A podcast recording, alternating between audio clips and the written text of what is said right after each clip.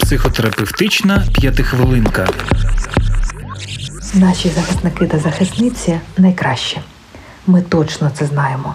Сила, відвага, міць, жага перемоги усе це в очах кожного з них, тих чоловіків та жінок, до яких звернуті наші думки та надії кожного дня. Сталеві воїни, тим не менш з крові і плоті. Як бути справжньою підтримкою стимул для них, як стати опорою тим, хто тримає на собі наше немо кожного дня? Ось декілька правил, що допоможуть створити простір підтримуючого спілкування. Головне правило будь-якого контакту з людиною, що перебуває на фронті повага до приватності. Не намагайтеся залізти у душу вашій близькій людині, не вимагайте поділитися своїми почуттями або думками. Це не на часі. За потреби він або вона самі все розкажуть. Вмійте чекати. Задавайте некоректних питань з простої цікавості, чи ти вбивав або вбивала, як воно чекати бою, чи страшний танк поблизу.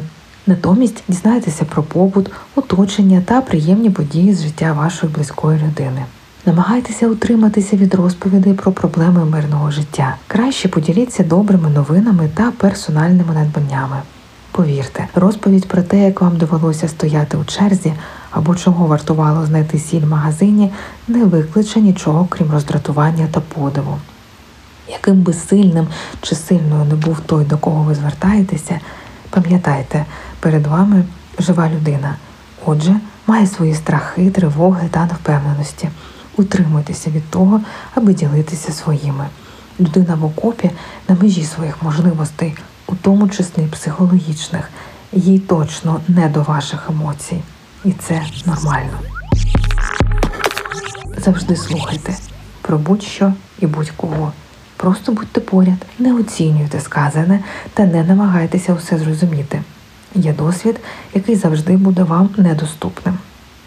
Говоріть про те, як завдяки тому буті чи голос ви чуєте, ваше життя продовжується. Не забувайте дякувати та ділитися вдячністю.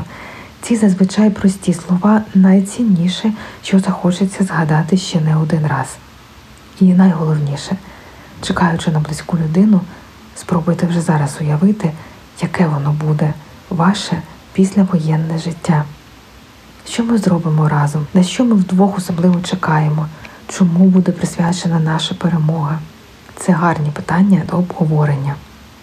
Пам'ятайте, війна обов'язково закінчиться, а уроки мудрості залишаться із нами і в оновленому мирному житті.